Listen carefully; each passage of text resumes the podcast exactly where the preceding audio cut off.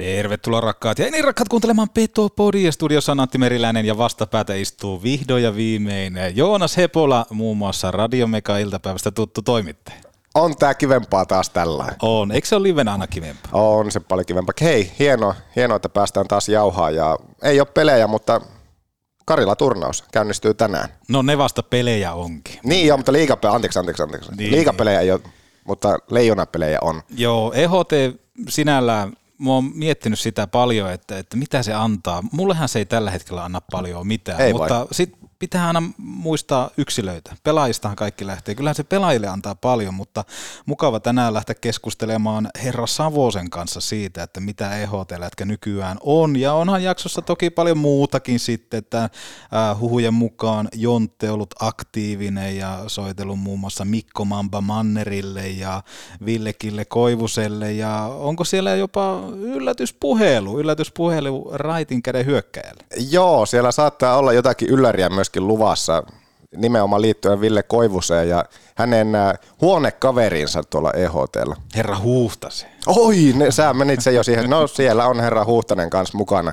Kyllä. Vähän kyllä. Palataan tuohon Jukurit-Kärpät-otteluun ja hänhän oli, voi sanoa, että number one siinä, hämmentäjä kahdeksankymmentäkahdeksan. Hämmentäjä kahdeksankymmentäkahdeksan. Tulemme hallille takiasi. Eikö voisi näin riimitellä sitten? Mä sytyin, pakko syttyä kyllä, että tuommoisia persoonia liiga ja ylipäänsä kiekko ja pelit tarvitsee.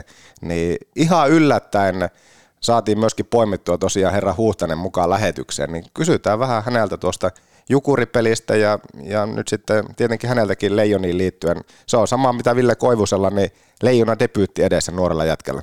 Se on juuri näin. Jäädään seuraamaan ja ylipäätään lähdetään keskustelemaan, että, että onko sinä E H T:ssä? Pitäisikö meidän vähän muuttua? Pitäisikö mun vähän muuttua? Sun pitäisi asenne tähän. Niin, mi- mistä tuo sun asenne sitten johtuu, että sua se ei vaan niin kuin E H T kiinnosta?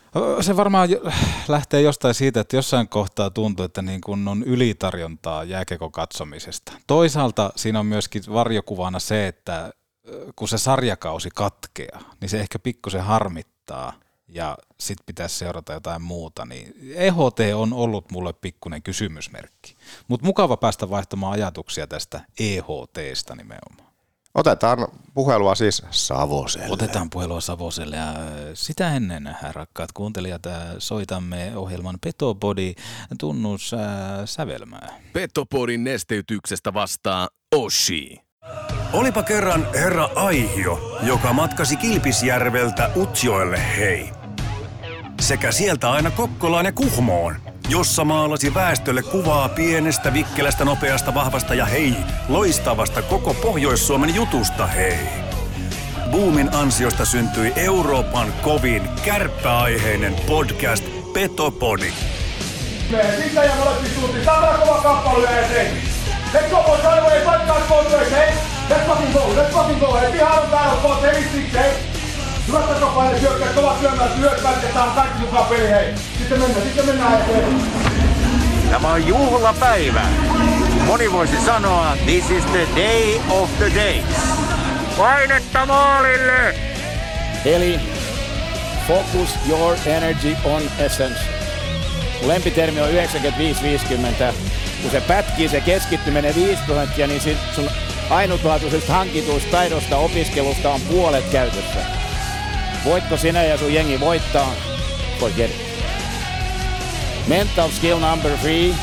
Hyvä ystävä, keskity oleellisesti. Muista yhdeksänkymmentäviisi viisikymmentä. Petopodin pelikunnosta huolehtii Mehiläinen Oulu. Oulun baarin studiossa Antti Meriläinen ja Joonas Hepola. Puhelinlangat ne vaan laulaa ja jälleen kerran tuottaja on valinnut sieltä yhden tämmöisen luottonumeron ja numeron takaa löytyy meidän ikisuosikki, iki, iki-ihana. iki-ihana Ilari Savonen. Tervetuloa ja kuuleeko Savonen?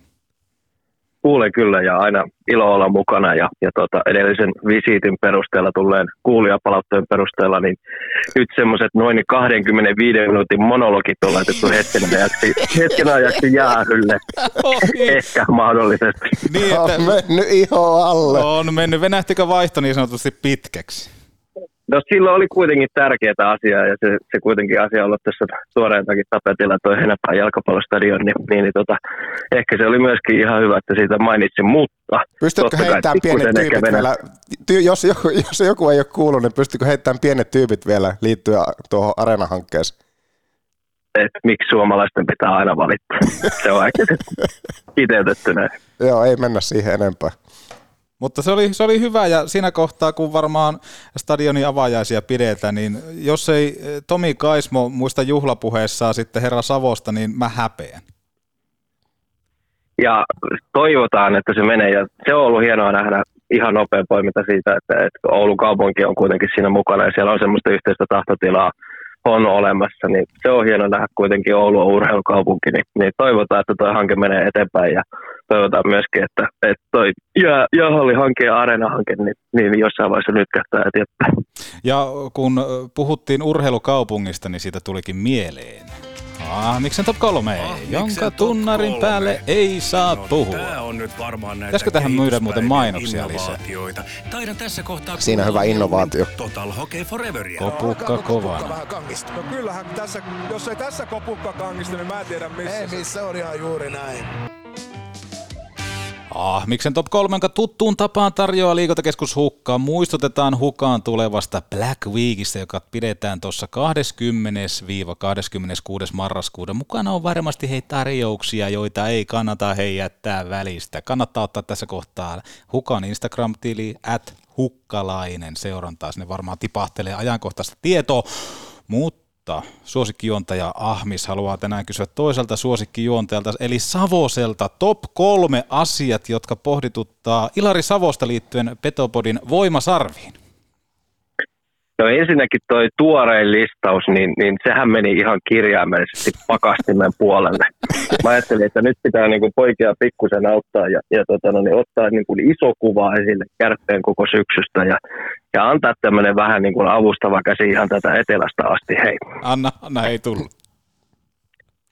Siis, jos, jos lähdetään niinku käymään, t- tässä saattaa nyt tulla se kaksikymmentäviisi minuutin raja pikkusen vastaan, mutta mä koitan, koitan tiivistää tätä, mutta kyllä se niin kuin ensimmäinen, ensimmäinen tota, röngän voimasarvi, niin kyllä mä, mä laitan sen tota, miehelle, legendalle, ikonille, eli Ari Hillille. Kun miettii tota Kärppien maalivahtipelaamista viime kaudella, niin, niin kyllä siinä semmoista, vähän semmoista tuulisuutta oli mukana, ja, ja tuli Blomqvistin loukkaantumista, ja Meriläinen pelasi välillä hyvin, ja sitten tuli Westerholm, tuli Saipasta mukaan, ja ei ehkä pystynyt niihin odotuksiin vastaamaan niin hyvin. Ja oli vähän sellaista mietintää, että, että miten hän, hänellä se niin kuin koulureissu lähti niin kuin liikenteeseen. Ja nyt kun katsoo, niin Westerholm on ollut ihan siis äs äm-liigan ihan eliittimaalivahteja koko tuon syksyn ajan. Ja hän voisi olla ihan, ihan hyvin tällä hetkellä tuolla niin kuin Karjala-turnauksessa mukana. Et hän on ollut Heljankon kanssa kuitenkin noista suomalaisvahdeista niin, niin ihan siellä kärkiluokkaa. Ja, ja sitten siinä...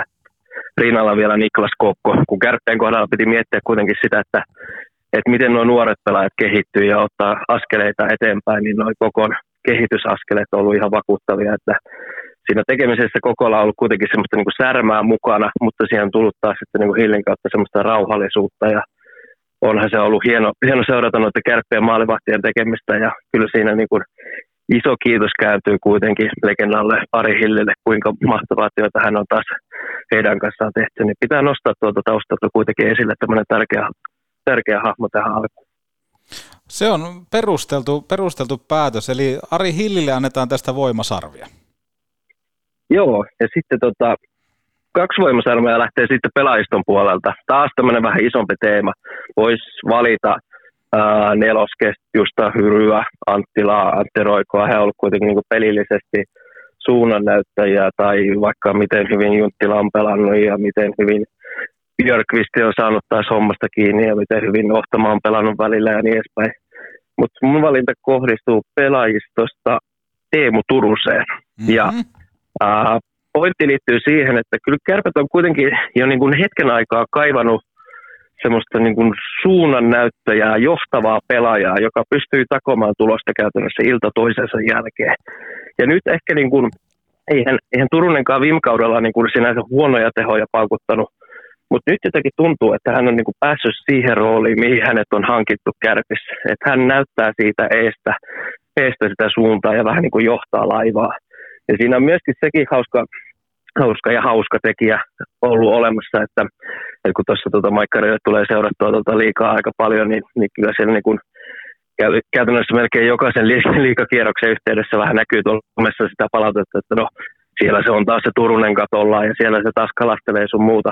Siinä on vähän semmoista niin kuin deja vu-ilmiötä niin kuin Janne Pesoseen kaksituhattaluvun lopulla, että kultakypärä päässä osaa myös ton, ton puolen, niin kuin esimerkiksi Kärpillä tuossa ennen maajoukkuetauon alkua, niin ää, johtaja Niko Huuhtanen siellä varmaan meni osan kärppikannattajien vähän iho alle sillä omalla toimillaan, niin Turunen osaa myöskin tavallaan tuon psykologisen pelin. Hän tykkää mennä ahtaisiin väleihin ja pystyy kalastamaan niitä jäähyjä, mutta sitten hän pystyy myös rankomaan sitten ylivoimilla. Hän on tosi tärkeä pelaaja Kärpille ja nyt, nyt Kärpillä on semmoinen oikeasti aito johtava pelaaja siinä. Sen takia tämä valittu. Ja se muuten hyvä pointti tästä niin kuin vertauskuvasta Pesoseen ja yksi mikä yhdistää heitä myöskin kaukalon ulkopuolella on nimenomaan tämä kalastaminen. Molemmathan on intohimoisia kalastusihmisiä, joten aika paljon heissä on samaa. Miinus se, että Janne Pesosella oli aikanaan leikatut äh, toppahousut kentällä ja Turusella ei, mutta tota, äärettömän hyvää pohdintaa ja hyvä vertauskuva. Oliko Hepolalla vielä joku? Joo, haluan nostaa tuohon, mennään vähän tuohon viimeiseen peliin ennen tätä maaottelutaukoa, Jukurit Kärpät, niin mitä Ilarin ajatukset nimenomaan tästä Huuhtasesta?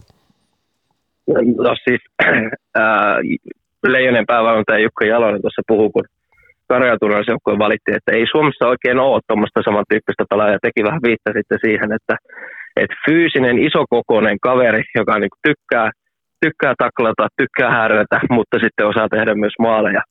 Niin siis Suomi-kiekon kehityksen kannalta, niin luojan kiitos, meillä on tuommoisia kavereita olemassa. Ja mä ymmärrän ihan täysin sen, että se Huuhtanen meni silloin, silloin tota lauantai-pelissä kannattajia ihoa alle kaikennäköisiä rottatemppuja ja sun muuta, ja sitten nöyränä tullaan televisiokameroiden eteen ja vähän naureskella, että no tommoisen ovi Oosteenilta ja tommoista näin, näitä persoonia S M Liiga kaipaa. Juuri näin, juuri näin. Ja Huuhtasta tänään kuullaan sitten myöskin lähetyksen loppu. Kyllä. Entä sitten kolme voimasarvea, kenelle lähtee?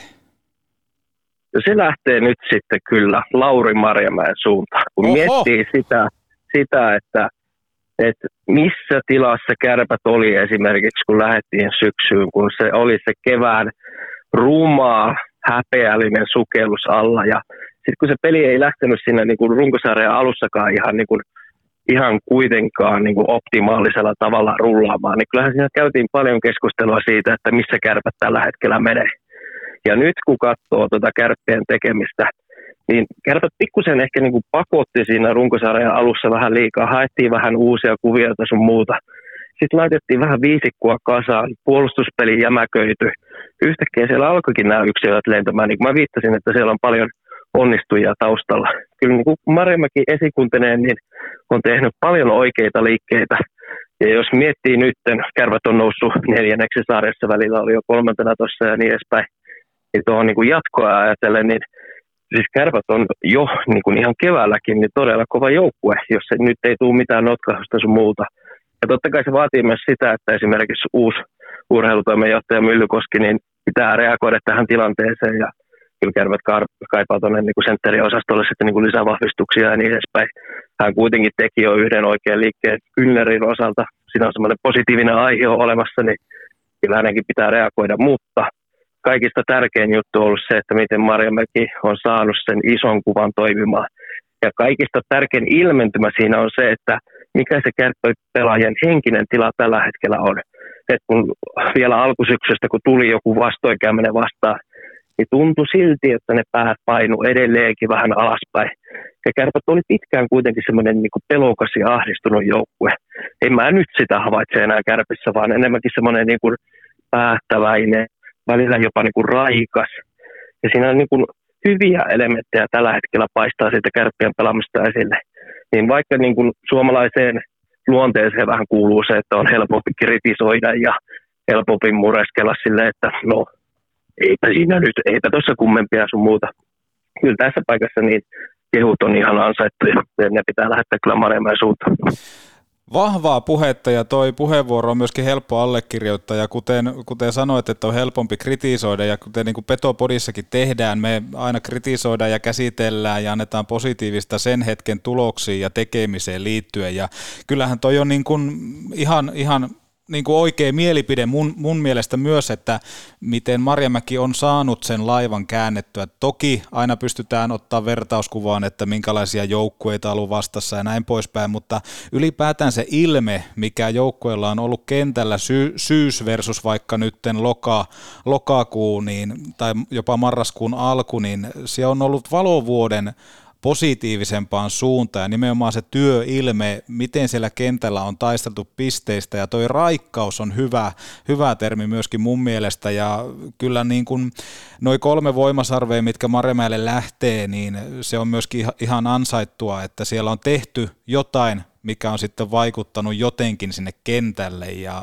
kyllä se siinä kohtaa sataa myöskin tuonne valmennuksen piiriin ja jos miettii tuota alkukautta, niin on ollut myöskin ihan perusteltua, että on vaadittu vaikka munkin toimesta Marjamäelle jotain potkuja tai ylipäätään muutoksia, mutta en tiedä, onko sillä ollut vaikutusta, että toi Myllykoski on tullut tuonne, koska se on myöskin ihan mukava ottaa ehkä tähän niin kuin puheeseen mukaan, että mitä kaikkea Myllykoski pystyy tuomaan ulkopuolisena ajattelijana, että onko se Myllykosken tuleminen tuonut taas jonkun yhden asian, minkä syystä valmennuksessa on jouduttu ehkä pikkusen ottamaan ryhtiä, pikkusen ehkä keskusteltu asioista, että mitä on tehty ja miksi on tehty, niin onko jopa Myllykoski ollut tässä semmoinen uusi herättävä tekijä, koska hehän tekevät tiivistä yhteistyötä ja alkavat rakentamaan tästä päivästä eteenpäinkin myöskin yhdessä tulevaisuuden joukkuetta.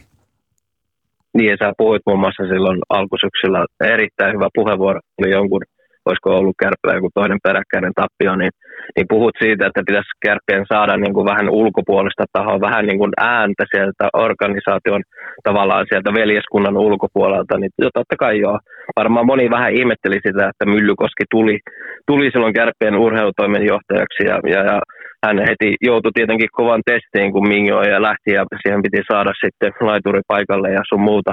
Kyllä ne positiiviset aiheet ja viestit on ollut sieltä ihan selkeästi, selkeästi esillä. Ja mä otan vielä kiinni tuohon niin kritiikkiin, niin se on hienoa, että et, et Kärppiinkin liittyy ja Kärppien ympärillä on paljon tunnetta. Ja sehän, sehän meinaa siitä, kun on voimakkaita reaktioita, että siitä aidosti välitetään. Ja mun mielestä ei sitä tarvitse yhtään häpeillä sitä. Se, siinä vaiheessa se kritiikki oli täysin paikallaan, missä se Kärpät sillä hetkellä meni. Niin totta kai siihen piti puuttua. Aina pitää elää kuitenkin hetkessä. Tätä muun muassa Leijonen nykyinen apuvalmentaja Mamba-Manner aina painottaa ja myöskin Marjamäen, Marjamäen toihin teeseihin on aika hyvin istunut myös se, että aina pitää elää hetkessä. Ja tällä hetkellä se hetki on kuitenkin se, että Kärpillä on asiat ihan positiivisella mallilla. Mutta nyt on sitten mielenkiintoista nähdä, että mikä se jatkumo tästä on. Nimenomaan, nimenomaan. Jäädään tuosta innolla seuraamaan, että kun maajoukkuetauolta palataan sitten jossain kohtaa tosi toimiin, tai täällä ensi viikon keskiviikkona, milloin Kärpät kohtaa K K, että mitä siellä on tehty ja miten se tauko on toiminut, koska Kärpät aika hyvällä tuommoisella voittoputkella ja pelin kululla jäi tauolle, että miten se on vaikuttanut, mutta, mutta pitäisikö meidän tässä kohtaa siirtää katseet E H T-kiekkoon? Karjala-turnaus siis pelataan yhdeksäs kahdeksastoista marraskuuta ja tähän joukkueet talven E H T-turnauksiin rakennetaan coach Jalosen mukaan osana tätä kolmea E H T-kokonaisuutta, Karjala, Sveitsi ja Ruotsi ja näissä kahdessa ensimmäisessä turnauksessa todennäköisesti tullaan näkemään kaksi täysin erilaista joukkuetta. Jalosen mukaan voi olla mukana neljää veskaria, kaksikymmentä pakkia, kolmekymmentä hyökkääjää yhteensä ja tähän alkavaan turnaukseenhan Leijonat lähtee aika liikapainotteisesti. Siellä on kahdeksantoista liikasta, kuusi Ruotsista ja kolme Sveitsistä, niin kopukan kovuutta ja ylipäätään tätä kiimaa E H T-turnaukseen, niin olisi mukava kuulla Joonas Hepolalta ja sen jälkeen siirrytään vaikka Savoseen, niin Joonas Hepola, mitä sulle kertoo E H T-turnaus? No sä tuossa alkuun sitä sanoit, että sulla ei oikeastaan niin kuin ole minkäänlaista semmoista kiimaa E H T:lle ja täytyy mun vähän sillä samaa sanoa, että tulee varmaan jonkun verran seurattua, Mutta se, että mulla on kans ehkä vähän sama, että, että näitä E H T-pelit, niin kyllä ne vähän sillä niin kuin sivusilmällä menee. Ilari, mikä on sun semmoinen myyntipuhe mulle ja kaikille heille, jotka ei oikein näitä E H T-peleihin jaksa syttyä? Että miksi, miksi kannattaa Karjala-turnauksenkin syttyä nyt, kun se alkaa? No nyt päästiin sitten asiaan, että mitä tässä on tullut pyöriteltyä aika lailla, koska tämä on tosi monimutkainen ja vähän ongelmainen tapaus siinä mielessä, että mä ymmärrän ihan täysin sen, että mikä keskustelut käydään tässä E H T-turnausten ympärillä, että mikä on niiden tärkeysarvo ja miksi näitä pelejä pelataan ja niin edespäin. Että jos mä olisin esimerkiksi, saisin olla päättävässä asemassa ja pystyisin vaikuttamaan asiaan, niin kyllä mä rajaisin sen, että kauden aikana pelattaisiin maksimissaan kaksi turnausta niin, että ne olisi tämä Karjala-turnaus hetki ja sitten joulukuussa, niin ne kaksi turnausta on ihan ok. Mutta nytkin kun Jalonen valitsi esimerkiksi joukkuetta, niin hän puhuu medialle paljon siitä, että et helmikuussa on vähän niin kuin pelaajilla vähän semmoista niin kuin omatunnon tuskaa lähteä sitten maajoukkueen mukaan, kun samaan aikaan pelataan S M-liigaa ja taistellaan pudotuspelipaikoista, niin yhtäkkiä jää maajoukkueen komennuksen takia niin kuin pelejä, tärkeitä pelejä välistä, niin ei se, ei se missään nimessä positiivinen asia ole. Ja totta kai tätä on vähän haastavaa siinä, mie- siinä mielessä niin kuin avata isoille yleisölle, koska isoa yleisöä kuitenkin aina kiinnostaa yksilöt. Ja se, että onko superlupauksia, joista on puhuttu koko syksyn ajan ja, ja, ja tämmöisiä näin, että onko sieltä kasvamassa joku uusi Miro Heiskanen ja niin edespäin. Tai sitten, että siellä on tapausluokkaa Jonne Virtanen, joka on tyhjentänyt vaihtoaition kaikki sisällön kentälle ja tehnyt tyyliin parikin kertaa se. Ja ihmiset elää kuitenkin niin kuin tarinoista. Ja joo, kyllä totta kai tässäkin joukkueessa on semmoisia niin kuin kohtalaisia tarinoita olemassa, mutta ei ole sitten taas semmoisia niin kuin ihan valovoimaisen valovoimaisia, joita käsiteltäisiin tuolla niin kuin päivästä toiseen, niin kyllä mä ihan täysin ymmärrän sen, että minkä takia tämän niin kuin asemasta keskustellaan. Ja tämä on haastava siinä mielessä, vielä yksi pointti siihen liittyen, että mikä on olennaista muistaa siinä, että äh, nytkin kun katsoo vaikka Suomen tilannetta, niin tämähän on siis Karjala-turnaus, niin tämä on isoin tapahtuma koko vuoden aikana, tai siis koko, äh, koko kauden aikana Suomessa. Ei tämän jälkeen ole sitten isompia turnauksia.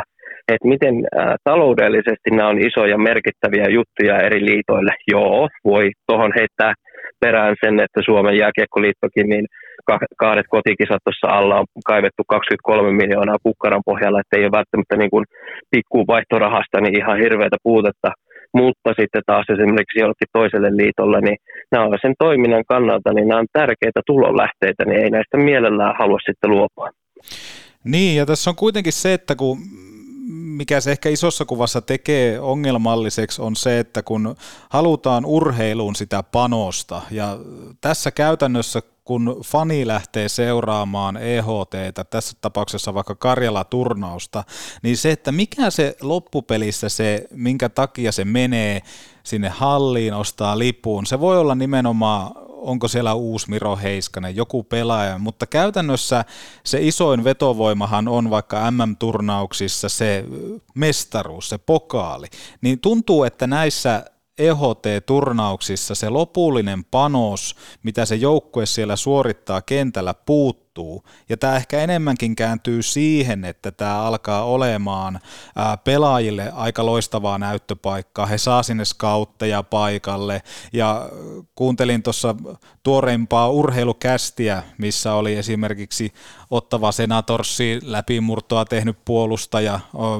Nyt sattuu unohtuu koko, kokonaan nimi, mutta tämä raitin käen, käen pakki, joka tota, ässistä, ässistä lähti, lähti viime kaudella ja pääsi tota, myöskin tonne, tonne M M-kisoihin pelaamaan. Ja otan, mä etin täältä nyt täysin. Nikolas Matinpalo. Matinpalo, just, kiitos. Niin Matinpalo oli muun muassa sitä, sitä mieltä ja pääsi avaamaan, että, että muun muassa scoutit olivat tulleet näihin E H T-turnauksiin mukaan, koska he perusteli sitä sillä tavalla, että itsessään toi jääkiekon S M-liigan taso ei riitä, eli he haluaa nähdä kansainvälisesti, miten nuoret pelaajat ää, pystyvät operoimaan, niin tämähän on aika paljon myöskin kääntynyt siihen, että tämä turnaus on itsessään pelaajille aikamoinen paikka näyttää nimenomaan, kun he halajat tuonne kansainväliselle kentille.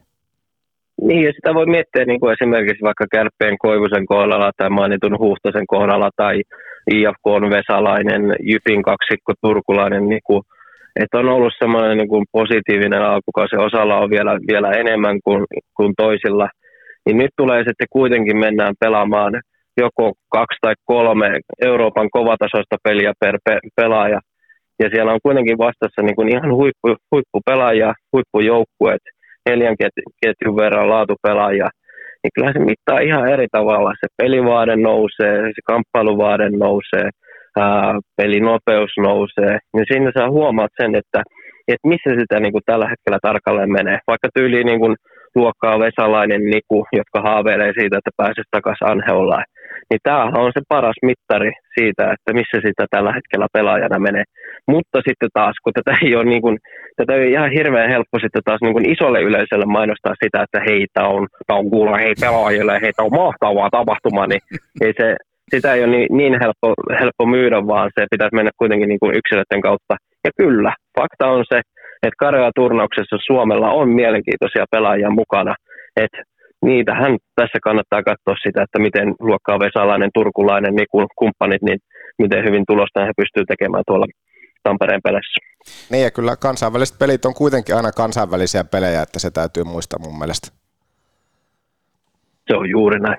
No jos miettii niitä yksilöitä, mitä sitten porukka alkaisi kiinnostumaan ja seuraamaan tuolla, niin siellähän Karjala-turnauksessa on nyt kuusi ensikertalaista, siellä on Taposta maalissa, Taponen toki on ollut mukana, mutta ei ole pelannut, Jesper Mattilaa, Poriströmiä, Huuhtasta, Koivusta, Vesalaista, mutta silti heidän lisäksi niin jälkeillä on aika kokenut joukkue, mutta yllättääkö tämä, että nimenomaan tähän kohtaan lähdetään liikapainotteisesti ja siellä on kuitenkin mukana ihan hyvä sekoitus tota, tota uutta tulokasta, koska tässä on ollut myöskin keskusteluissa se, että onko Jalonen liikaa tyytynyt siihen, että hän kutsuu aina sinne niin sanotusti tutut kaverit mukaan joukkueeseen, jolla sitä menestystäkin on tullut, mutta tota, mitä, mitä tämä nykyinen joukkue, minkälaisia ajatuksia Savosella herää tästä?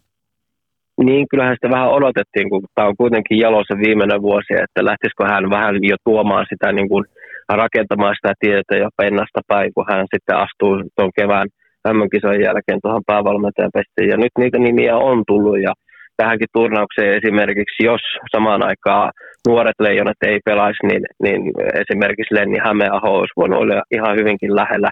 Että kyllä sillä niin kuin selkeästi on sitä niin kuin halukkuutta tuoda näitä uusia kavereita mukaan. Ja nyt valittiin S M-liigapelaajia aika paljon tähän turnaukseen ja voi olla, että sitten joulukuussa Sveitsissä, niin sitten taas nähdään näitä, jotka pelaa siellä päin, näitä tuttuja Mannista ja Hartikaista ja kumppaneita. Ehkä on mietitty vähän tuommoista niin kuin kombinaatiota ja kyllä he paljon painotti sitä, että tässä niin kuin joutuu paljon miettimään sitä, että missä vaiheessa voidaan ottaa mistäkin seurasta pelaajia mukaan, niin se on tavallaan niin kuin monta monessa, mutta että kyllä edelleenkin kyllä tämä on osoitus siitä, että kyllä niin kuin Suomella on paljon laatupelaajia tuolla niin kuin Euroopan tasollakin liikenteessä ja tässäkin joukkueessa on monta semmoista niin kuin M M-kisojen kannalta mielenkiintoista pelaajaa.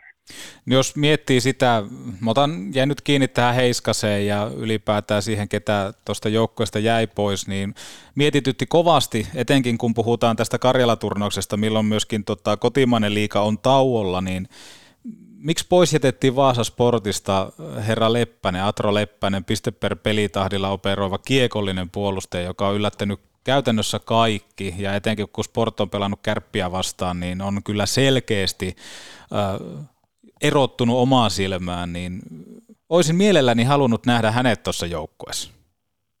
Niin, ja sitten taas niin kun hän on hyvä malliesimerkki siitä, että tuommoisia nousevia nimeä on ponnistanut kakkosdivisioonasta tuoreeltaan ja, ja pelaa ehdottomasti hienoa, hienoa kautta Sportissa, ja sitten sit taas niin kun viittasin Kärppien suuntaan, niin mä olisin nähnyt jopa niin kuin Taposen tilalla Westerholmia ja olisin Turuselle tarjonnut sitä paikkaa. Ja, ja nyt vaikka esimerkiksi, jos miettii vaikka Marko Mörkö Anttilaa, niin nythän hän on aidosti oikeasti pelannut siis todella hyvän syksyn. Niin olisi ollut, jos hän ei olisi lopettanut maajoukkueuraa, niin olisi ollut sitten taas niin kuin, jo ihan hyvinkin sen paikan arvoinen siellä.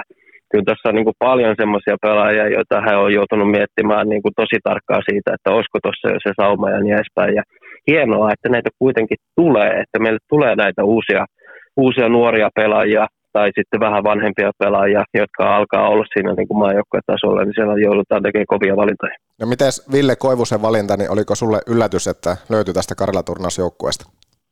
No sitten taas loppupeleissä kyllähän hän kuitenkin päässyt aikamoisen haasteen eteen myöskin siinä, että on pitänyt välillä sentterinä pelata ja sitten samaan aikaan Julle Junttila television haastattelussa nouriskelee, että ei osaa yhtään aloittaa ja sun muuta, niin hän on ollut kuitenkin niin kuin kovassa testissä tuossa ja kyllä hän on niin kuin pelillisesti alkaa olla jo niin kuin ihan oikeasti Suomen niin kuin kärkiluokkaa siinä pelillisten taitojen osalta. Totta kai tekemistä riittää edelleenkin luistelun kanssa, mutta tämä on iso vuosi myös hänelle, että jos, jos hän haluaa taistella N H L-pelipaikasta, niin kyllä hänen pitää olla myöskin täällä Suomessa ihan johtava pelaaja.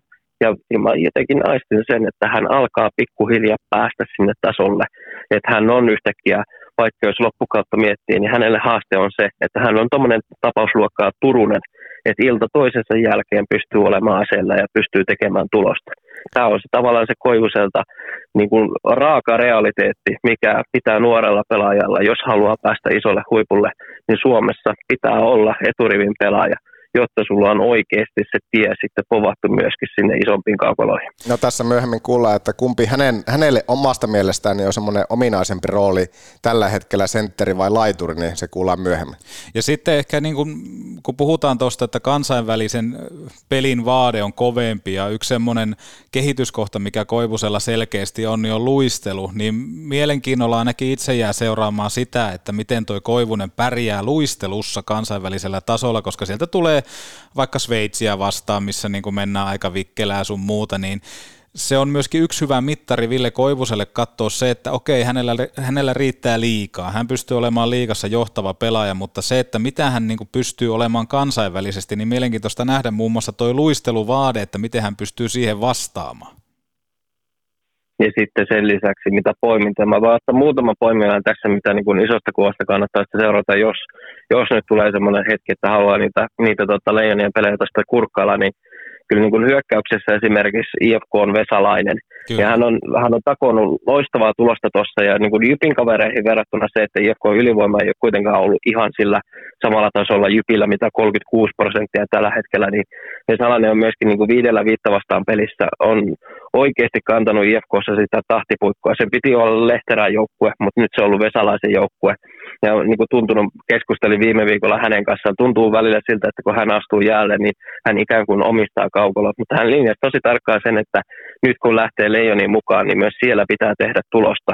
Ja tämä niin kuin koko kehitystarina sitten kulminoituu myös siinä, että kyllä mä näen, että hän on ehdokas myöskin niin kuin M M-kisapelaajaksi keväällä, että pystyykö hän olemaan K V-ympyröissä merkittävä johtava pelaaja, joka takoo tulosta. Ja ihan sama juttu ää, Jypin turkulaisen kohdalla ja varsinkin Sami Nikun kohdalla. Hän saa kuitenkin nyt pelaa todennäköisesti ihan ykköspakki parissa ja ykkösylivoimassa ja niin edespäin. Hän on ihan varten otettava M M-kisaehdokas, niin mitä Niku pystyy nyt lyömään Leijonissa pöytään? Niin todella mielenkiintoinen tapaus. Ja vielä yksi. Tähän tulee Oulukulma myöskin. Maalivahtiosastolla Kristian Heljanko muistaa hyvin Oulussa sen, että kun Tappara tuli sinne, Kärpät oli parempi pelillisesti joukkue, olisi ansainnut voittaa sen pelin, mutta Heljanko aivan superilta ja siihen tehokkuus päälle. Heljanko on, sitä on testattu tällä hetkellä nyt tuolla Tapparassa eri tavalla, kun on muuttunut se pelitapa. On tullut avoimien ovien päivää ja on tullut ylivoimahyökkäyksiä omaan päähän. Tappara ei ole ollut enää ihan täysin se tiiviisti viisikkona puolustava joukkue. Heljankota on vaadittu loistootteita syksyn aikana ja hän on pystynyt vastaamaan siihen. Hän on tällä hetkellä ihan tyrkyllä siihen, että hän on Euroopassa pelaavista suomalaismaalivahdeista niin se ykkösvalinta kevättä ajatellen. Niin siinä mielessä tosi mielenkiintoista nähdä, että miten se tavallaan se positiivinen syksyn aiheista näkyy sitten tuolla Leijonissa. Pakko ottaa tuohon Nikuun ja Vesalaiseen kiinni heti, koska molempia yhdistää tietyllä tapaa se, että sitä Pohjois-Amerikkaa on nähty ja ikään kuin jossain kohtaa sitten palattu N S-maitojunalla takaisin Suomeen, mutta ylipäätään, että kuinka paljon he pystyvät näyttämään eteen ja tuolla suorituskyvykkyydellä ja muun muassa teho, tehopisteillään Y M S, niin hehän on, jos mietitään sitä, että se maitojuna on tullut, niin käytännössä se juna on vasta alkanut kerää hiiliä, millä lähtee sitten eteenpäin, että toi Vesalainen on todella hyvä nosto, kuten Nikuukin ja miksei Heljankokin, mutta etenkin näitä Nikua ja Vesalaista kannattaa seurata siksi, koska heillä on myöskin kokemusta sieltä Pohjois-Amerikasta ja miten, se pystyy, miten he pystyvät kääntämään sen edukseen, kun tullaan näihin kansainvälisiin peleihin. Eikä olisi mikään yllätys, jos Vesalainen tuolla suoritusvarmuudella, mitä hän liigassa on, niin hän murtautuisi lopulliseen M M-kisan joukkueeseen. Niin ehdottoman hyvä nosto, Savonen. Ja sitten tuossa oli heti ensimmäisessä reilissä oli kasassa ketju Vesalainen, äh, Kuokkanen, Turkulainen. Vesalainen, tuossa on käytykin läpi sitä, Turkulainen takonut loistavaa jälkeä Jypissä keskellä. Oulusta tuttu Kuokkanen taitosentteri, niin kyllä tuossa on tosi mielenkiintoista nähdä, miten heillä lähtee sitten niin kuin kolmikkona se peli tuolla luistamaan tuolla niin kuin leijonien puolella, että he, heissä on kuitenkin se isot katseet siinä, että pystyykö he tekemään tulosta, niin tässä on hyvä haaste heille kyllä tarjota. No niin, kääntyykö tämä nyt sitten sillä, että illalla kahdeksantoista kolmekymmentä kaikki katsoo Leijonat Sveitsi? Niitä alkaa vähän niin kuin menemään nahka taakse. Ja yksi, yksi muuten pitää nostaa on tässä niin kuin Ahti Oksanen, joka saattaa olla edelleen monille aika tuntematon siitä syystä, että kovin moni tuskin näkee kauden aikana paljon äh, Oscar, Oskarshamnin pelejä, mutta se, että mikä toi Oksasen presens, etenkin noissa äh, alaketjuissa on, miten hän siellä pystyy suorittamaan hashtag meidän Ahti. Ahtihan on oululainen kiekkoilija, meidän oma poika, kärppä kasvatti, hei, eihän oikeasti ole, mutta sitä kannattaa myöskin seurata, että monesti kun se mielenkiinto kohdistuu näissä siihen oman joukkueen pelaajiin kautta sitten näihin ylivoimassa tai pistennikkareihin, niin toi Oksanen täytyy myöskin nostaa, että mikä se suoritusvarmuus on, koska Savonen nosti tuossa omassa puheenvuorossakin esiin Marko Anttilan, niin mikä se Oksasen taso nyt on, kun siellä ei ole jarrukentissä, siellä ei ole vaikka niin kuin Anttilan tasosta johtohahmoon, niin olisiko Ahti Oksanen uusi Anttila, niin se on ihan mielenkiintoinen kysymys myöskin. Ja sitä, että Leijonat kaipaa nyt, kun esimerkiksi Anttila on jäänyt, niin Leijonat kaipaa uusia kasvoja. Joo, hän oli tuossa keväällä mukana ja niin edespäin. Sinänsä ei ole enää ihan täysin uusi kasvo, mutta hänen, hänen kohdalla on toi nimenomaan juuri tuo oletusarvo se, että, että pystyykö hän nousemaan tämmöiseksi niin kuin Leijonien roolipelaajan hahmoksi myöskin niin kuin kansainvälisellä tasolla, M M-kisatasolla niin kuin useamman kauden osalta, niin, niin tämäkin on semmoinen yksi hyvä pieni nuketti tuohon, no, että hän on nyt mukana ja, ja, ja todennäköisesti rooli edelleenkin on sama, ei hänestä ole yhtäkkiä tullut mitään sitten Crosbya yhdessä yössä, niin, niin tämmöisiä niin kuin pieniä yksityiskohtia myöskin jo niin kuin kevättä ajatellen, niitä on tarjolla tuossa Karjala-turnauksessa. Tässä testataan kuitenkin sitä, että käytännössä oksää, annaksää itsestään semmoisen viestin, että hei, mä voisin olla oikeasti hyvin vahva ehokas M M-kisoihin. Siitähän tässä on kyse. Hei, otetaan vielä loppuun äh, Savosen. Tarkkaile näitä top kolme. Mitä siellä pitää tarkkailla nyt Leijonen pelissä? Jos unohdetaan nyt hetkeksi nämä yksilöt, mutta jos mietitään niin kuin joukkuetasolla, mitä, mitä kansan pitää nähdä sieltä, aistia? No ensinnäkin sehän lähtökohta on se, että, että vasta ensi syksynä on sitten se mielenkiintoinen tilanne siinä vaiheessa, että kun Pelanen tulee, niin että miten esimerkiksi Leijonat pelaa. Ja tämä on haasteellinen aina lähtökohta siinä, että, että on niin kuin pari harjoitusta alla ja sitten mennään hypätään kehiin. Niin ei välttämättä kerkeä niin kuin hirveänä sitä niin kuin pelillistä muutosta siihen tuomaan, mutta että näkyykö jotain pieniä vivahteita siinä. Ja mä Vaihdan sen tavallaan sen, että niin kuin joukkuetasolla se, että miten Suomen pelaajat pystyy vastaamaan siihen pelivaateeseen ja siihen kamppailukovuuteen, nopeuteen, kun siellä on vastassa kuitenkin. Siellä tulee kolme kovaa joukkuetta. Siellä tulee Sveitsi, joka on haastanut Suomea joka kerta, äh, Tsekillä paljon S M-liigasta tuttuja pelaajia, Ruotsilla hyviä pelaajia mukana. Että miten toi koko nippu pystyy pärjäämään siinä pelivaateessa. Ei mua sinänsä se tulos sinänsä kiinnostaa, että joo, jos Suomi häviää joka pelin kuusi nolla, niin kyllähän siinä vaiheessa Jukka Jalosen pitää sanoa, että tuus nyt itse selittää, että mitä täällä tapahtuu ja sun muuta. Eihän se tulos sinänsä näissä ole niin kuin se kaikista määrittävin tekijä, mikä tietenkin kuulostaa aika pahalta siinä mielessä, että siinä on lähdetty katsomaan peliä ja totta kai aina pelissä kiinnostaa se lopputulema ja se lopputulos. Mutta enemmän, enemmän tämä turnaus on kuitenkin mun mielestä, vaikka tämä kuulostaa aika hassulta jääkiekon kohdalla, joka on joukkuepeli, niin tämä on kuitenkin silti yksilöiden turnaus. Ne yksilöiden tarinat tuolla paljon kiinnostaa. Leijonat näyttää varmaan aika samalta, mitä, mitä aiemminkin, mutta että miten ne yksilöt pystyy toteuttamaan itseään vielä kovimmissa ympyröissä. Kiitos Ilari Savonen tästä. Tämä oli loistavaa puhetta ja jos miettii tuota haastattelua alkupuolta, että oli vähän, että no mitenhän tämä E H T lähtee, niin sait myytyä mulle, hei, hei Savonen, sait hei myytyä mulle tämän E H T-turnauksen. Kiitos siitä kuulee, hei. ei kuule, mun pitää nyt ottaa hei toi hei lompakko mukaan ja sanoa, että hei laittakaa hei lasku tulemaan tänne Helsinkiin päin. Juuri näin, me laitamme lasku tulemaan. Ei muuta kuin kiitos tästä, Ilari Savonen. Kiitoksia. Sinne meni herra Savonen, olipa mukavaa puhetta. Aina, aina yhtä mukava kuulla. Joo, aina yhtä mukava kuulla. Ja tästä me sitten seuraavaksi siirrytään äh, Jonten tekemään, joka toimii siis Oulun Porakaivojen reportterina. Niin siellä on Mikko Mannerta ja hänen jälkeen Ville Koivusta ja herra Huuhtasta. Joo, Mampan kanssa vähän leijona E H T:tä, mutta myöskin sitä, että miten hän on esimerkiksi käsitellyt henkilökohtaisesti tuon Brynäs-potkut keväällä. Okei. Miten on menty siitä eteenpäin. Ei ole helppoja juttuja. Hän vähän avaa myöskin henkilökohtaisella tasolla sitä juttua, niin se päästään myöskin tänään kuulemaan. No niin, mahtavaa. Tämähän lisää jälleen kerran kiimaa kuunnella lisää. Niin tota... Ja sitten nimenomaan se, että Koivusen haastattelua lähdettiin tekemään, mutta sieltä löytyi sitten myöskin Hämmentä ja Huuhtanen matkaan. Niin tämä on ihan, tämä on kaikista, tämä on hienoa. Tämä on hienoa, hei. Pitääkö sullekin laittaa lasku tästä nyt menemään? Ei tarvitse, tämä on rakkaudesta laji. Tämä on rakkaudesta laji. Hei, otetaan tähän kohtaan ihan pieni katko ja sen jälkeen Mikko Mamba-Manner. Petopodi. Ihan täyttä paskaa. Tähän kohtaa kolme kaupallista. Ensimmäisen tarjoaa tsemppiareena piste fi. Älä jää rannalle ruikuttamaan, vielä ehdit ostaa liput stand-up-jouluihin Niko Kivelän, Ilari Juhanssonin, Robert Petterssonin ja Peter Sabianon johdolla, eikä unohdeta Tsemppiareenan pikkujouluja, jossa esiintyy muun muassa Apulanta, Uniklubi ja J P Leppäluoto. P S Z Rockin kevään kattaus on julkaistu ja Early Bird-liput tulevat myyntiin huomenna perjantaina kello yhdeksän.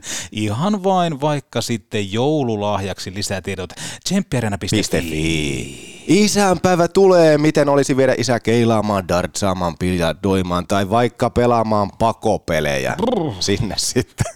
Pelin jälkeen muutama virvoitusjuoma ja suolainen Keilahallin pupissa vaikka Valioliigaa. Ui. Lisätiedot Oulun keilahalli piste fi. Tulisin, mutta loppuun vielä pieni hetki moottoriterapiaa, nimittäin Ranuan taimi piste etsii työvastaanottajaa. Haluaisitko monipuolisen ja haastavan työn kokeneessa yrityksessä, ammattitaitoisen ja mukavan työyhteisön sekä mahdollisuuden kehittää itsesi samalla, kun nautit ison talon eduista? Jos oot omatoiminen, pursuat nahka takana positiivista asennetta ja aitoa mielenkiintoa koneisiin, ota linkki haltuun jaksokuvauksesta tai katso tarvikekeskus Oy piste fi. Karjala-turnaus on taas Leijonien osalta uutta sesonkia starttaamassa, niin minkälaista tunnelmaa aistit tässä Leijonan joukkueessa, joka on starttaamassa ensimmäistä turnausta? No, hyvää tunnelmaa, että varmaan aina, aina aika usein kysytään vastaavaa kysymystä, niin on tämä itsellä seitsemäs vai kahdeksas vuosi, kun saa olla mukana, niin kyllä Leijonissa aina, aina on hyvä semmoinen rento, rento, hyvä fiilari, ja varsinkin tämä joukkue, kun ekaa kertaa kokoontuu, niin pelaajat, pelaajat on tietysti lähtökohtaisesti hyvässä positiivisessa drivissa olevia pelaajia, eli heillä on itseluottamus kohdillaan, ja se näkyy sitten semmoisena niin kuin iloisuutena ja, ja semmoisena hyvynä tuolla, tuolla treenitapahtumassa, ja totta kai pelaajat näkee toisiaan pitkästä aikaa, sitten tietysti aina vähän uusia kasvoja, niin, niin tota, hyvä meininki ollut joo, ja huomaa kyllä, kyllä muutamista pelaajista, että heillä on tosiaan flow-tilaa vähän päällä, semmoinen hyvä ilme. No varmasti, ja, ja siellä on taas, siellä on tietenkin kokenutta osastoa, mutta siellä on jälleen kerran niitä debytantteja, muun muassa Ville Koivunen Kärpistä ensimmäistä kertaa sitten Sveitsi-pelissä pukee aikuisten, aikuisten peleihin leijonapaidan päälle ja sitten viisi muutakin vielä siihen lisäksi. Että toki kaikilla semmoinen jännittynyt varmasti osittain fiilis, mutta kyllä se aina ensimmäinen kerta, kun leijonapaidan pääsee laittamaan päälle, niin on varmasti semmoinen, että ei unohdu koskaan. No varmasti ja yleensäkin koko toi tapahtuma, että, että kun ensimmäiseen palaveriin tuut ja, ja, ja vähän niin kuin miesten, miesten mukaan pääset tai aikuisten joukkueeseen, niin, niin tota, kyllähän siellä semmoista varmaan tiettyä ylpeyttä ja, ja joku, joku niin kuin virstanpylväs siltä omalta uralta ja unelma jo täyttyy, täyttyy siinäkin vaiheessa, puhumattakaan sitten kun pääsee, saa kunnia vetää se pelipaidan päälle ja lähtee pelaamaan. Ja, ja tota, jostain sitä pitää aina aloittaa, ja nämä kaikki ensikertalaiset on kyllä ansainnut, ansainnut omilla otteillaan sen mahdollisuuden. minkälainen nippu kaiken kaikkiaan tässä nyt sitten on tähän Karjala-turnaukseen? kahdeksantoista pelaajaa liigasta, S H L:n puolelta kuusi ja Sveitsin pääsarjasta kolme. Tietenkin se on aina, joukkue kasvaa tässäkin turnauksen aikana, mutta minkälainen kokonaisuus tässä nyt maan pankasassa? No eikö tässä aika hyvä sekoitus ole, että, että semmoista pelillistä oveluutta, oveluutta, vähän maalintekotaitoa, hyvää jalkaa, sitten semmoista puolustavaa pakkia, että aika semmoinen tyypillinen, tyypillinen leijonasekoitus ja, ja tota, on Y V-osaamista on ehkä enemmän kuin A V-osaamista niin kuin lähtökohtaisesti, mutta leijonissahan se tarkoittaa sitä, että, että vastuuta jaetaan ja aina, aina yksi viisikko huilaa yhden peliin, jolloin sitäkin kautta aina niitä näyttöpaikkoja saa vähän eri rooleissa ja, ja tota, mun mielestä semmoinen ihan, ihan raikkaan oloinen, oloinen nippu, nippu ja, ja tota, katsotaan, että minkälaista oveluutta sitten näiden nuorten pelaajien. Monta kertaa semmoinen ennakkoluulottomuus, mitä, mitä uudet pelaajat edustaa, niin se saattaa tuoda myös vähän semmoista oveluutta ja, ja, ja semmoista luovuutta niihin, niihin ratkaisuihin siellä peli, pelikentällä. Et aika näyttää, mutta, mutta mielenkiintoinen nippu. Viime vuodet on tässä tarjonnut leijonien osalta äärimmäisen kovaa menestystä toissa, tai kaksikymmentäkaksi vuoden olympiakulta, M M-kotikisakulta, niin mistä, mistä koet, että tämä menestys on tässä kummunut? Että tietenkin leijonat on pelannut pitkään jo hyvää peliä ja tässä on tullut tämmöistä supermenestystä nyt viime vuosina. No kyllähän se varmaan semmoinen ö, pohjat, mitä, mitä siellä juniori maajoukkueessa aletaan jo niin kuin laadukkaasti tekee. Et Suomi pelaajat lähtökohtaisesti on erittäin hyviä, tekee yhteistyötä siellä pelikentällä ja arvokisapelaamisessahan korostuu tämmöinen yhteis, yhteispeli ja, ja erilaisilla rytmeillä pelaaminen, eli sitä energiaa pitää vähän, vähän säästää ja, ja, ja ehkä semmoinen tietty riskittömyys, mikä sitä kautta myöskin näkyy, näkyy peleissä. Niin. Ja, ja sitten myöskin pitää muistaa, että vähän jokainen jääkiekkomaa, maa suurista jääkiekkomaista aina aikansa vähän niin kuin hallitsee. Jossain vaiheessa oli siinä Ruotsi ja Kanada, jotka otti mestaruuksia ja nyt on Suomi ollut aallonharjalla ja kilpailuhan on äärettömän kovaa. Vähän niin kuin toisilta aina, aina opitaan ja vähän kopioidaan. Ja, ja, ja tuota, kyllähän moni joukkue on sitten leijonien menestyksen jälkeen myöskin niin kuin kopioinut leijonien arvokisa pelaamista. Siellä on, siellä on muun muassa rakas naapur, naapurimme Ruotsi, niin, niin ei ehkä enää käännäkään peliä yhtä vauhdilla tai karvaa etäisyydestä paineistamalla, vaan, vaan sinnekin on tullut nämä, nämä rytmit ja vaiheet, vaiheet, nämä rauhallisemmat hetket, hetket sinne peliin ja sitä kautta se kilpailu varmasti entisestään koko ajan kiristyy. Mutta kyllä pitää niin kuin hattua nostaa sille, sille seurajoukkueelle, että kuinka, kuinka niin kuin hyviä pelaajia koko ajan meidän putki, putki tuottaa, tuottaa eteenpäin maajoukkueen ja leijonien käyttöön. Ja sitten tietysti leijonien pelitapa Jukka Jalosen Jalosen johdolla, niin onhan se ollut, ollut, ollut tota selkeä ja siihen on varmaan helppo kaikkien pelaajien myös hypätä sisään. Minkälainen aikakausi, tietenkin tämä kausi nyt vielä mennään, mutta minkälainen aikakausi sun mielestä päättyy, kun tosiaan Jukka Jalonen väistyy ja, ja uudet, uusi valmennus sitten jatkaa ensi kaudesta eteenpäin? No kyllähän aika legendaarinen aikakausi päättyy. Se on ihan selvää, että Lehdon kuningas väistyy, väistyy ja, ja, ja Pennas ja Antti hyppää, hyppää isoihin saappaisiin, mutta on varmasti oikea pätevä mies, mies jatkamaan, jatkamaan vähän niin kuin samoilta, samoilta seuduilta kuin Jukka Hämeenlinnasta, niin tota, tätä Suomi-kiekon valtikan viemistä eteenpäin. Ja Antti varmaan tuo uudet mausteet, mutta kyllä, kyllähän Jukka, Jukan, Jukan perintöön niin tota, varmaan se elää, elää monta vuotta ja, ja historiankirjoista löytyy hienoja saavutuksia. Suuri kunnia tietysti itselle, että on saanut kuulua tuohon tuohon tiimiin noin monta vuotta, että sillä tavalla pelkkiä hyviä muistoja ja vaikka välillä on tullut katkeria tappioita. Se on sullakin pitkä pätkä tosiaan leijonan valmennuksessa kaksituhattakuusitoista vuodesta saakka, niin se on pitkä periodi myöskin sulla. Joo, paljon on saanut hienoja leijona, leijonavaatteita viedä kotiin ja jakaa hyville rakkaille ystäville ja perheenjäsenille. Et on ollut hieno kunnia, sillä kuuluu mukaan, että huikeita. Huikea on tämä niinku leijonayhteisö, että ei pelkästään nämä tota, muut coachit ja, ja huolto- ja johtoryhmä, vaan kaikki vapaaehtoiset ihmiset, jotka toimii tässä ympäri, ympäristössä. Niin, niin, niin kyllä täällä ihmisen on, on hyvä olla ja on ollut hyvä olla ja, ja miksei jatkossakin ole. Että kyllä leijonan arvot ja jääkiekko tuo niin paljon iloa, iloa meidän kaikkien elämää ja, ja huikeita esikuvia niin kuin kasvattaa. Ajatellaan, että kuinka meidän nuorisoa halutaan viedä oikeaan suuntaan, niin kyllähän jääkiekko, jääkiekko on laina semmoinen, että, että se opettaa sitä yhteistyötä ja käytöstapoja niin kaukalossa kuin se ulkopuolella. Ja on kyllä ollut mahtava, mahtava kuulua tähän yhteisöön, että pelkkää, pelkkää positiivista sanottavaa. Kyllä, ja kaikki on aistinut, kaikki nämä kiekkovuodet, se, että kuinka äärimmäisen iso ja suuri intohimo kiekkoa kohtaan, niin susta kumpuaa. Minkälainen, Mampa, tämä sun vuosi, henkilökohtainen vuosi tässä on takana? Tietenkin keväällä tuli ikäviä juttuja ja potkut siellä S H L-seura Brynäsin valmentajan paikalta. Miten sä oot itse tässä nyt saanut käsiteltyä tuota keväästä ja menty eteenpäin? Joo, harmitti kyllä, että, että, että, että tota, jäätiin sinne, sinne hännille ja jouduttiin karsintoihin. Ja sitten tietysti, tietysti se, että seurajohto sitten päätti meidät, meidät vaihtaa. Että olisi ollut kova, kova himo itsellä vielä, vielä jatkaa siellä ja, ja pyrkiä kehittymään ja oppia niistä vi, ehkä virheistä ja analysoida asioita, että miksi, miksi ne hännille ajauduttiin. Tällä kertaa tässä ammatissa, ammatissa tietysti monta kertaa se kohtalo ihan täysin omissa käsissä on. Ja, ja itselle pitää oppia olemaan armollinen. Se on varmaan ollut semmoinen ykkösjuttu kesän aikana, että opitaan pikkuhiljaa puhumaan itselle ystävällisemmin, eikä kanneta aina epäonnistumisen hetkellä sitä pelkkää tulosvastuuta niin kuin koko maailman edessä, vaan, vaan, vaan yritetään sitä kautta myös valmentajana mennä eteenpäin sillä, sillä henkisellä puolella. Ja tietysti koko ajan tässä peli on niin tiukkaa ja taistelu on niin kovaa tuolla huipulla, että pitää yrittää niin kuin pysyä hereillä, pysyä siinä kilpajuoksussa mukana ja, ja, ja sitten itse tietysti tykkää jääkiekosta lujaa ja,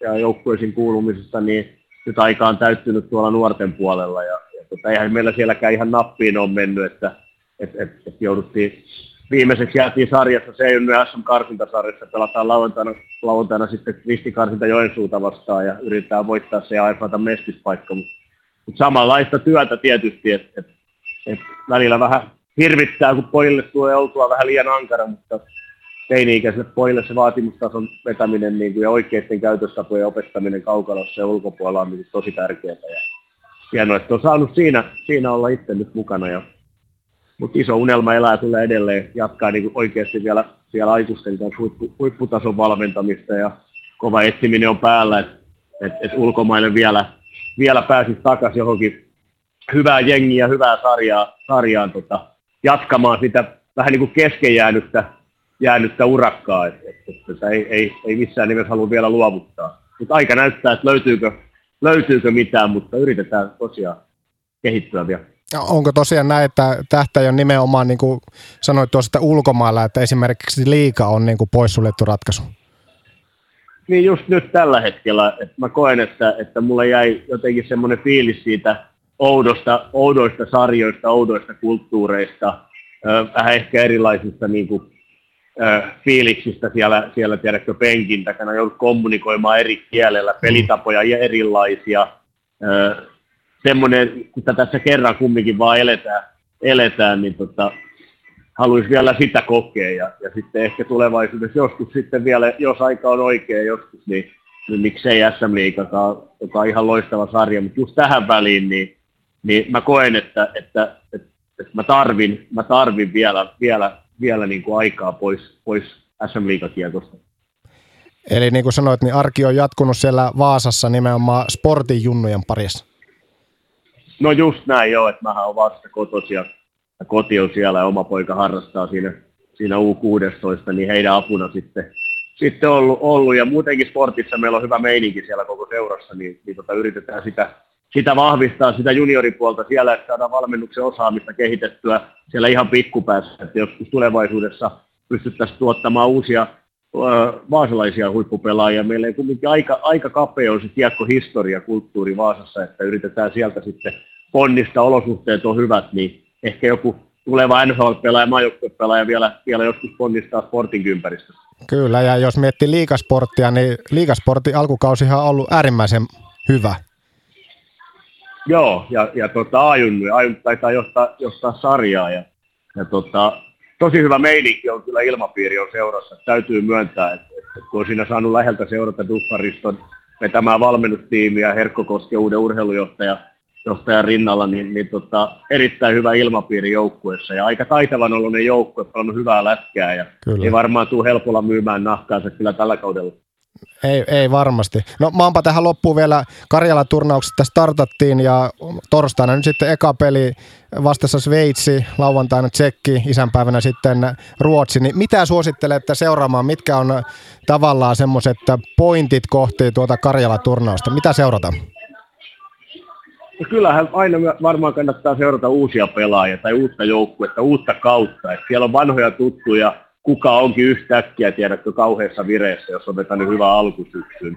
Öö, minkälais- minkälaisen säväytyksen tekee esimerkiksi joku, joku uusi pelaaja, joka ei vielä ole, niin kuin, joka on ennakkoluuloton. Tuleeko sieltä jotain oveluutta lisää. Ja, ja sitten varmaan pelit on aika tiukkoja. Sveitsi luistelu, erittäin luisteluvoimainen, vauhdikas, oman sarjan pelaaji, pelaajille tyypillinen. Tsekki, tosi mielenkiintoinen nähdä Karjalosen jälkeen, kun siellä on uusi valmentaja.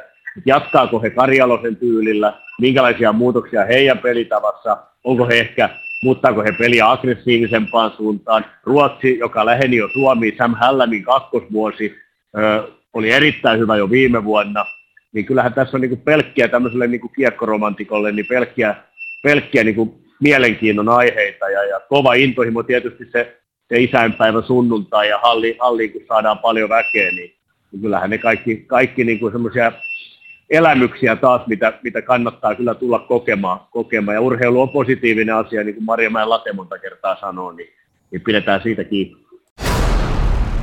Petopodi. Kähävet kuppiin ja moottorikelekala ruot. Tähän kohtaa kaksi kaupallista ensimmäisen tarjoaa putanpulla piste fi. Ota kaupasta ruisjykeröä tai jo leivästä kylmä savu lohileipä. Sen jälkeen soitat kaverille ja painelette terapialenkille ulos. Istutte mättäälle ja nautitte kähäveden kerran putanpullan leivästä, joka ei ole pelkkää leipää. Resepti jaksokuvauksesta tai putanpulla piste fi. Ja lopetetaan se brändin häpeäminen ja laitetaan yhdessä hommat jiriin. Laadukkaat tuotteet yrityksellisiä ja urheiluseurallisia osoitteesta sanser piste fi.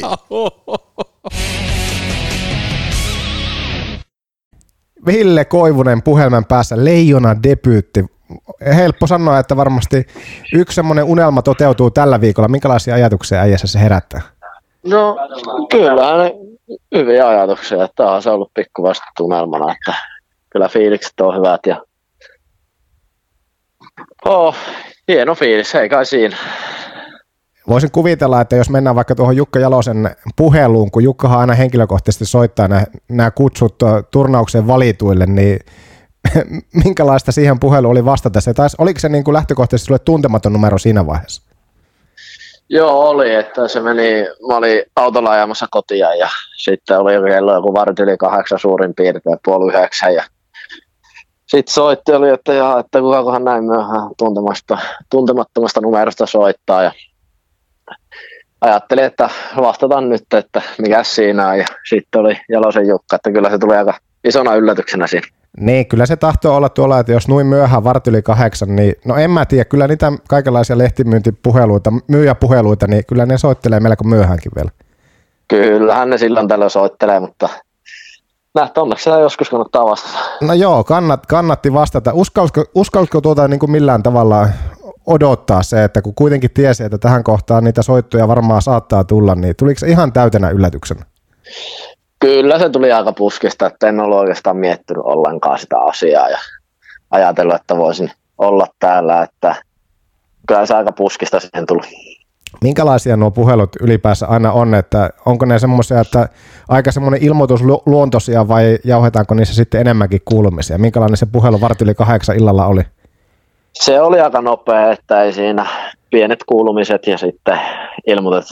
Ilmoitusluontoista asiaa oikeastaan, että sitten ilmoitettiin vaan, että pääsen tänne ja vähän puhu pelistä ja näin, mutta eipä sitten mitään suurempaa. No nyt on alkanut pikkuhiljaa siellä sitten homma starttailemaan, nyt torstaina ensimmäinen peli, no kertaile vähän, että minkälaista se leijona debyytin tekeminen, tai siis minkälaista, minkälainen tämä reissu tähän mennessä siellä on ollut?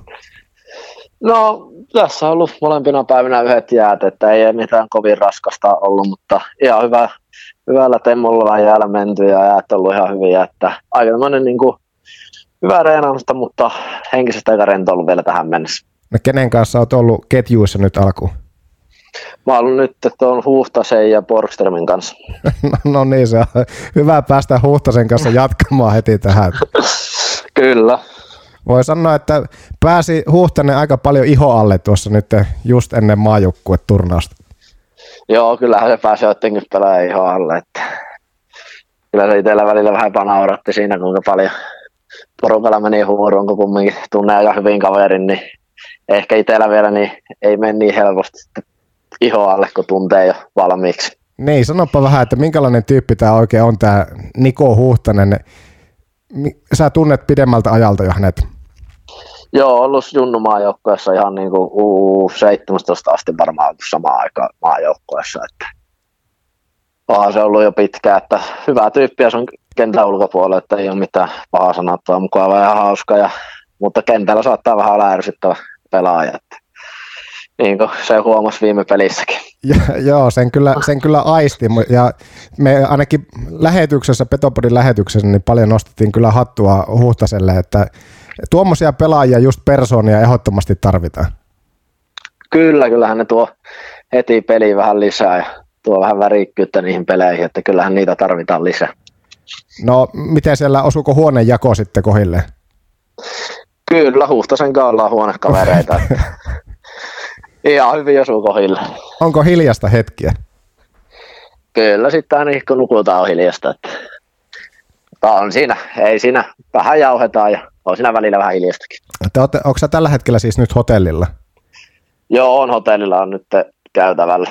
Joo, ei, ei Huuhtanen satu olemaan niin kuin yhtä aikaa nyt sitten hotelli, niin kuin, onko hotelli huoneessa vai liikkuuko jossakin tällä hetkellä, koska hänen kanssaan olisi niin kuin ihan mahtavaa päästä muutama sana jauhaan, mutta jos onnistu... Kyllä se siellä hotellihuoneessa on. No tehdään sillä, että kun saadaan tää sunkaan niin kuin lopuilleen, niin, niin otetaan sitten yllärinä myöskin Nikolle puhelu, mutta, tai puhelin.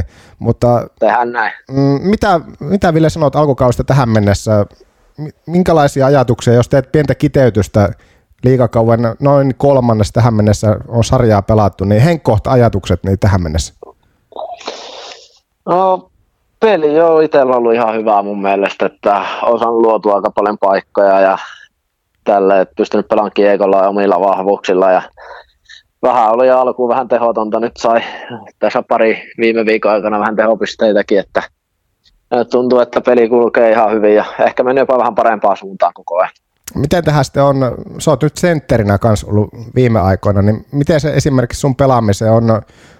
Miten oletko joutunut millä tavalla omaa pelaamista muokkaamaan, kun pelipaikka on nyt löytynyt viime aikoina myöskin sentterinä? Ei me kauheasti, että siinä on päässyt pelaamaan ehkä vielä enemmän niillä omilla vahvuuksilla, saanut kiekkoa vauhtiin ja päässyt tuomaan sitä ja liikuttaa sitä siitä laajoille, että ehkä ei sitä niin kuin suurin piirtein tai kauheasti ole mitään muutettu, että kyllä on ihan samaa peliaikalla on tullut pelattua, että vähän enemmän on joutunut kamppailemaan omissa, mutta eipä muuta. Kumman sä oikeastaan itse tällä hetkellä koet semmoisena ominaisempana, sentteri vai sitten laiturin rooli? No, kyllä mä ehkä sitten sentterinä, jos lähdetään hyökkäämään, että siinä kiekkoa saa keskellä ja pystyy jakamaan ja käyttämään niitä vahvuuksia siinä. Ja ehkä se tuo siinä, ehkä tuntuu niin kuin, siinä pystyy ehkä vähän enemmän pelan kiekolla, että siinä se on ihan mukava, mutta kyllä siinä laiturinkin hommassa on omansa, omat puolensa. No kyllä, ei oikeastaan, no tietenkin se aloituspeli, niin aloitusympyrässä pelaaminen, niin se ei varmasti, se on varmasti yksi niitä kaikista haastavimpia, että se ei tule ihan sormia napsauttamalla se, että aloitusringissä ei sitä kokemusta viime vuosilta oikeastaan ole.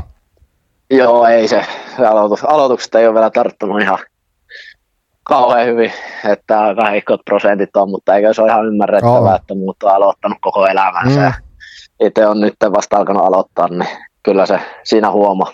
Kuinka pienestä, se on, jotenkin tuntuu varsinkin aloituspelaaminenkin saattaa olla oikeasti niin pienestä kiinni, niin, niin ku, kuinka tavallaan, miten koet, että olet tässä viime viikkoina treeneissä ja myöskin peleissä, niin myöskin sillä sektorilla mennyt eteenpäin. Tilastot nyt vielä on tilastoja, mutta se, että miltä ne on tuntunut, alkanut tuntumaan? No kyllä se ehkä tuossa Jukuripelin lopussa alkoi niin tuntua tai just taas, että mitä ainakin hyökkäyspäässä, miten pystyy aloittamaan, siinä saa niin pari voittoakin, että kyllä se on aika tuommoista yllättävän niin kuin nippelitietoa, mitä siinäkin tarvii, että se vähän yllätti, mutta mitä juttelin silloin ekan kerran, kun oli sentterinä tuon Hyry ja Koskenkorvan kanssa, että oli se, en ottanut ihan tuommoista, että kyllä siinä niin kuin kaikenlaiset jutut pitää kääntää, että siinäkin haluaa olla hyvä. Mutta se on varmasti just hyvä, että tuommoisia spesialisteja löytyy. Nimet, jotka mainitsit, niin Jesse ja Arttu, niin on, on sarjan, voi sanoa, että ihan eliitti osaamista tuolla sektorilla. Joo, kyllä molemmat on erittäin hyviä aloitteita. Sieltä on tullut hyviä vinkkejä ja pystyn sitä ehkä niitä vielä vähän käyttämäänkin, että jos sitä vielä vähän saisi kehitettyä, niin olisi se hyvä. Ahmis ei ole nyt tässä, mutta Ahmis kysyy osio, niin kysymys kuuluu, että meinaatko käyttää nyt sitten Jääkiekkoliiton erkkareita, kun kerta pääsee mässäilemään liiton rajattomalla budjetilla, niin miten, mitä vastaat Ahmiksen kysymykseen erkkareiden osalta? Ei, kyllä me ihan samalla tyylillä jatketaan, ei sitä turhaa kannata erkkareita käyttää, se ei ole tarvetta. Okei, se Ahmikselle vastauksi tuohon. Hei, otetaan tähän loppuun, niin tämmöinen kerta kaikki on mahdollista ja näet, kun sä oot nyt siellä ja Niko Huuhtanen ehkä on siinä kohillaan, niin, niin tehdään yllätyshyökkäys. Mä haluan ehdottomasti muutama sanan vaihtaa myöskin Nikon kanssa. Joo, voi, ja mä sinne käyn, otapa kun mä menen huoneeseen, niin mennään sitten yllättää hänetkin. Mahtavaa. Joo, nämä on, nämä on hienoja, koska... Tehdään, kun mahdollisuus on, mutta hei, tsemppii, jos ei nyt tähän, jos Niko oli luurin korvaan tähän loppuun tai jossakin kohtaa, niin tsemppii ensimmäiseen maajoukkueen turnaukseenkin. Kiitos paljon. Älä vähän kestää, ota pahestikin. Ei ole mitään hätää. Miten yleensä tuolla, että kun nyt aika monta päivää, tietenkin kärppäjutuissa, te olette nyt välillä mennyt myöskin pelipäivinä vierasreissuihin, niin, niin nämä, nämä hotellit on varmasti tullut ja onkin tullut aika paljon tutuksi, niin miten nämä itse ruukaat sitten niin sanotusti tappaa aikaa hotelleissa? No mä käyn joko vähän kävelemään joukkoilla, lasten kanssa käydään jossakin syömästä tai tämmöistä, että kyllä sitä aina keksii. Keksii aina jotakin tekemistä. Raudataanko nykyään nuoriso-osasto, niin onko mitään niinku pelilaitejuttuja nykyään tuommoisilla reissuilla mukana? Ei ole nyt ollut, että pitäisi ehkä olla vähän semmoisia niinku viikon mittaisia reissuja, että sinne jaksaisi roudatakin jotakin mukaan, että nyt ei ole ollut vielä okay. Nä, tänä vuonna mitään mukaan. Joo. No niin, Huuhtanen, vastahan puhelu. Morjesta. Hepola, morjesta. Morjesta. Ihan pakko oli niin kuin käyttää tilaisuus hyväksi tässä nyt, kun Petopodi tehdään, niin kuin tuossa Killen kanssa juteltiin ja se, että kuulin, että se on sun, sunkaan on niin kuin tuossa huonekaverina, niin pakko palata hetkeksi vielä tuohon liigakierroksen otteluun Kärppiä vastaan, teillä Jukurit-Kärpät ottelussa, niin täytyy kyllä täällä niin kuin hattu nousi, me lähetyksessä on niin kuin sua hehkutettu oikeastaan maasta taivaaseen, että äijä pääsi sataan olla ihon alle, niin hieno päästä niin kuin väriä ja vaihtaa muutama sana. Totta kai, totta kai, kunnia täällä, täällä puolella myös. Se liigan viimeinen matsi ennen maaottelutaukoa, niin sehän oli aika lailla äijän show oikeastaan. No pitäähän sitä yleisöä viihdyttää tolleen lauantai-iltasi, kun ihmiset ostavat liput, niin hienoa, hienoa päästä viihdyttää yleisöä ja sitä on aina, aina kiva, kiva tehdä tolleen noin. Joo, se, se voi sanoa, että ihon alle pääsit aika vahvasti siellä monenkin kanssa, että mistä se, mistä se tavallaan äijällä on niin kuin lähtenyt tuo juttu liikkeelle, että sä, sä oot semmoinen, en tunne sua niin kuin yhtään, mutta se mitä tässä nyt on, esim. No viime kausi ja nyt vaikka tuo viimeisin peli, niin, niin äijä luo semmoista hienoa väriä tuonne kaukaloihin.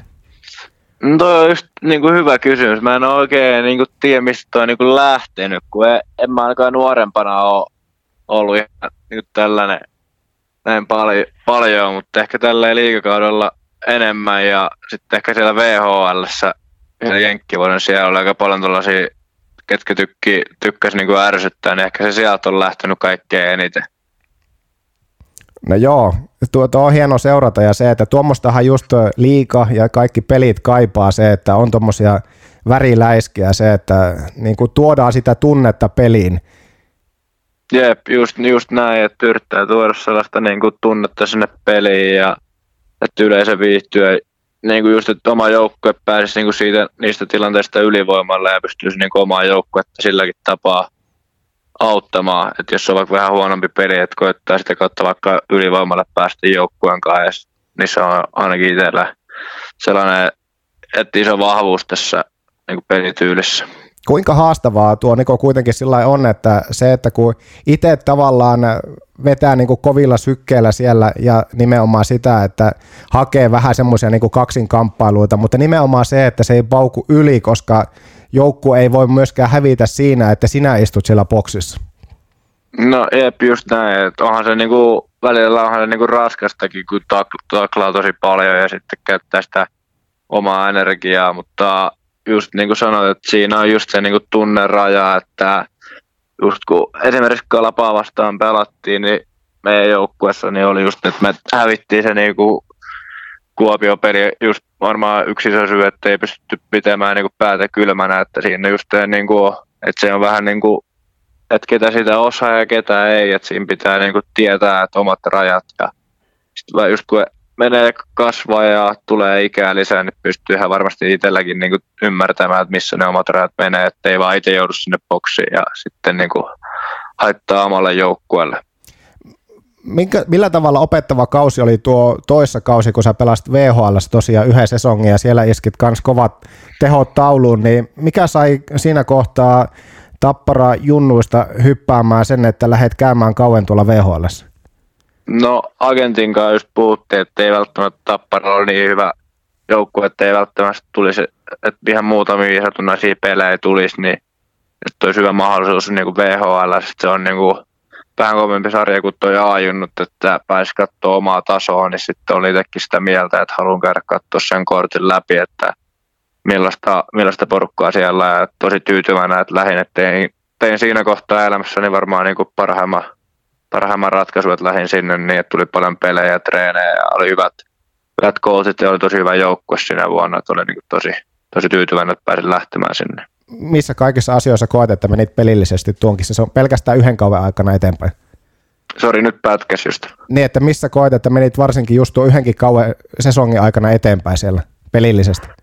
No varmaan just niin kuin henkisesti, että ei se välttämättä ole niin helppoa just, kun mä en puhunut oikein hyvää englantia silloin, kun mä lähdin sinne, että oli vähän vaikeuksia siinä ja sitten ihan uusi pelityyli tyyli ja tollainen, että ne oli ehkä ne kaksi isointa, että pystyi niin kuin oppimaan, elää ehkä niin kuin enemmän aikuiseksi, kun joudut olla tavallaan, kun sä oot kumminkin siellä tavallaan niin kuin yksin, vaikka perheessä asut, mutta sulla ei ole sitä kieltä ja sitten ei ole ketään niin kuin yhtään tuttua ihmisiä, että sulla on niin kuin pakko sopeutua sinne, että joka kasvatti henkistä puolta tosi paljon. Ja sitten just kun tulin niin kuin Suomeen, niin tota, tosi, tosi tärkeää se, että kun tuli, että ei ollut hirveän monta joukkuetta, ketkä pelaa tuollaista jenkkityyliä, niin sitten just Jukurit, kun pelaa vähän sellaista N H L-tyyppistä, niin se oli just hyvä itselleni, että pääsi tuollaisen jenkkivuoden jälkeen sitten tuollaiseen joukkueeseen. No sulle kanssa Niko sama kysymys, mitä tuossa Villelle aikaisemmin. Ensimmäistä kertaa nyt sitten A-maa joukkueessa ja, ja Karjala-turnauksessa, niin kuinka iso unelma ja minkä, mitä ajatuksia sulla on tässä kohtaa, kun oot siellä? No tosi iso kunnia just, että pääsee pukemaan leijonapaidan itsellensä päälle takaisin ja tota, just, että pääsee pelaamaan kansainvälisiä pelejä, että näkee, että mihin omat rahkeet riittää sitten miesten kansainvälisissä peleissä. Että just noissa viime vuonna C H L:ssä niin toi Freeburgia luulee, että siellä oli tosi, tosi taitavia jätkiä, että ainakin silloin tuntui vielä, että oli vähän hakemista ja jäljessä siinä luistelussa, että nyt katsotaan, mitä, mitä kesän aikana on luistelureinit re, reinit käyty läpi, että katsotaan, mihin nyt tänä vuonna sitten rahkeet riittää Euroopan parhaimpia vastaan. Itse on aina hirveän vaikea lähteä kehumaan, niin kehu sä tuossa nyt Ville Koivunen sunkaan siellä huonekaverina ja kuuli, että tuossa ketjussakin olette siellä nyt vetänyt, niin mitä sanot Ville Koivusesta? No Killehän just on tosi älykäs, älykäs pelaaja, sellainen playmakeri, että tosi hyvä niin kuin itse, itse ehkä enemmän tuollainen niin kuin maalintekijä, että pystyy näkemään paljon kenttää ja pystyy avaamaan sitä peliä sieltä esimerkiksi omista, niin tosi tärkeä, just varsinkin ylivoimallakin Killevällä varmaan niin kuin isommat vahvuudet, niin pystyy tekemään myös maaleja, syöttämään ja näkemään peliä. Niin kuin tosi, niin kuin tosi hyvä play, playmakeri on niin kuin mun ehkä analyysi. Kuinka raskas huonekaveri sitten tuommoisella reissulla? No, laitetaan kahdeksan kautta kymmenen raska, raska, raskas tyyppi on. Että kyllä, kyllä menee tälleen viikon verran, mutta kahta viikkoa en tiedä meneekö enää. Hei Niko, kiitos tämmöisestä extemporesta. Heitä vielä Killelle loppuun puhelin, mutta sullekin isot tsempit sinne maajoukkueen debyyttiin. Kiitos ja hyvät viikon jatkot, mä annan Killelle takaisin.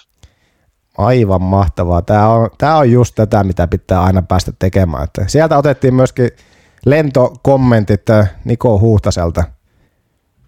Kyllä, nämä on hienoja. Näitä pitää päästä enemmänkin tekemään. Joo, tämä on, tämä on just mahtavaa. Hieno jäähän nyt sitten seuraamaan sitä, että miten turnaus etenee Leijonilla ja miten se esimerkiksi teillä etenee, koska tämä on hieno mahdollisuus päästä nyt sitten mittaamaan siellä kansainvälisesti. Kyllä, näitä on. Näitä on aina hieno päästä pelaamaan, että on kumminkin Euroopan parhaimpia vastassa, että niitä vastaan päästä mittaa omaa tasoa. Jos se on, että samassa ketjussa myöskin turnauksessa pelaatte, niin minkälaista on pelata sitten Huuhtasen kanssa? Kyllä siinä on hyvä pelata, että siinä on kaveri, joka taklaa ja menee tilanteisiin ja sitten laukaus on aika huippuluokka, että siihen jos saa vaan jäädytua maalipaikkoihin, niin todennäköisesti sieltä maalikin tulee. Mutta aika raskas huonekaveri vai? Hän liputti tuossa, että sä oot aika raskas, niin... Joo, kyllä mä yhdeksän kymmenen laitan raskaasta. Tämä viikko menee just ja just. Että. Aivan mahtavaa. Hei Kille, kiitos tästä ajasta. Ei muuta kuin tsemppiä sulle ja molemmille ja Leijonille turnauksen. No niin, kiitos paljon.